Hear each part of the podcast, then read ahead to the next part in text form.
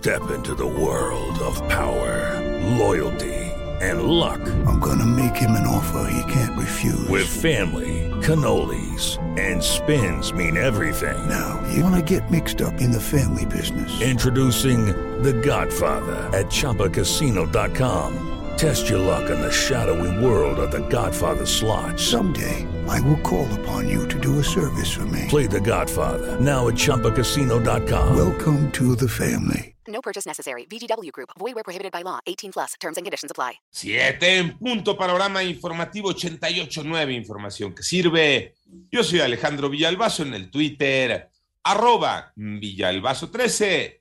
Es martes 22 de febrero, Iñaki Manero. ¿Cómo te va, Iñaki? ¿Cómo estás, Alex Villalbazo? A todos los amigos de la República Mexicana, muchísimas gracias por seguir en Panorama. Vámonos con el panorama COVID. La cifra de muertes a nivel mundial ya llegó a 5.890.901 personas. En tanto, el eh, número global de casos alcanza ya los 425.957.142. Son datos de la Universidad Johns Hopkins y el gran concentrado que hace. Y el primer ministro británico Boris Johnson dio a conocer su plan Convivir con la COVID, así se llama, que eliminará la obligación legal de aislar a aquellos que dieron positivo al virus.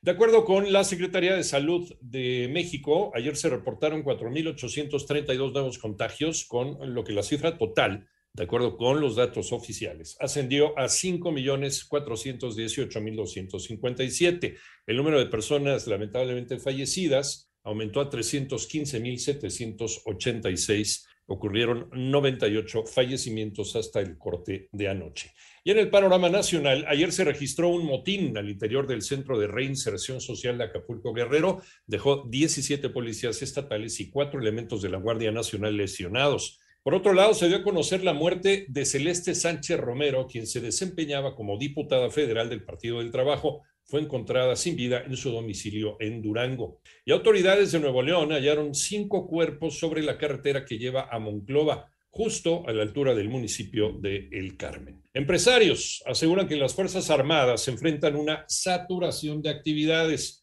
María Inés Camacho. Al destacar la labor que ha realizado el ejército mexicano durante los sismos de 1985 y 2017, así como su apoyo en huracanes e inundaciones, la Coparmex afirmó que es preocupante que las Fuerzas Armadas no solo se encarguen de su mandato constitucional de defender la seguridad nacional y de tareas de seguridad pública, sino que ahora por mandato presidencial realicen al menos 14 tareas que deberían estar en manos de autoridades civiles. Dicha saturación de actividades, dijo, ha provocado que se le distraiga de su fundamental de defender la soberanía del país, sobre todo cuando se ha alcanzado la alarmante cifra de 112 mil homicidios en lo que va de la actual administración, donde el ejército podría ser un factor clave para la reducción de la violencia. El organismo patronal destacó que hoy día las Fuerzas Armadas han tenido que desplegar 61.795 elementos para cumplir tareas ajenas a sus funciones principales. 88.9 Noticias, María Inés Camacho Romero. Vámonos al panorama internacional. El representante de Rusia ante el Consejo de Seguridad de la ONU, Vasily Nevencia,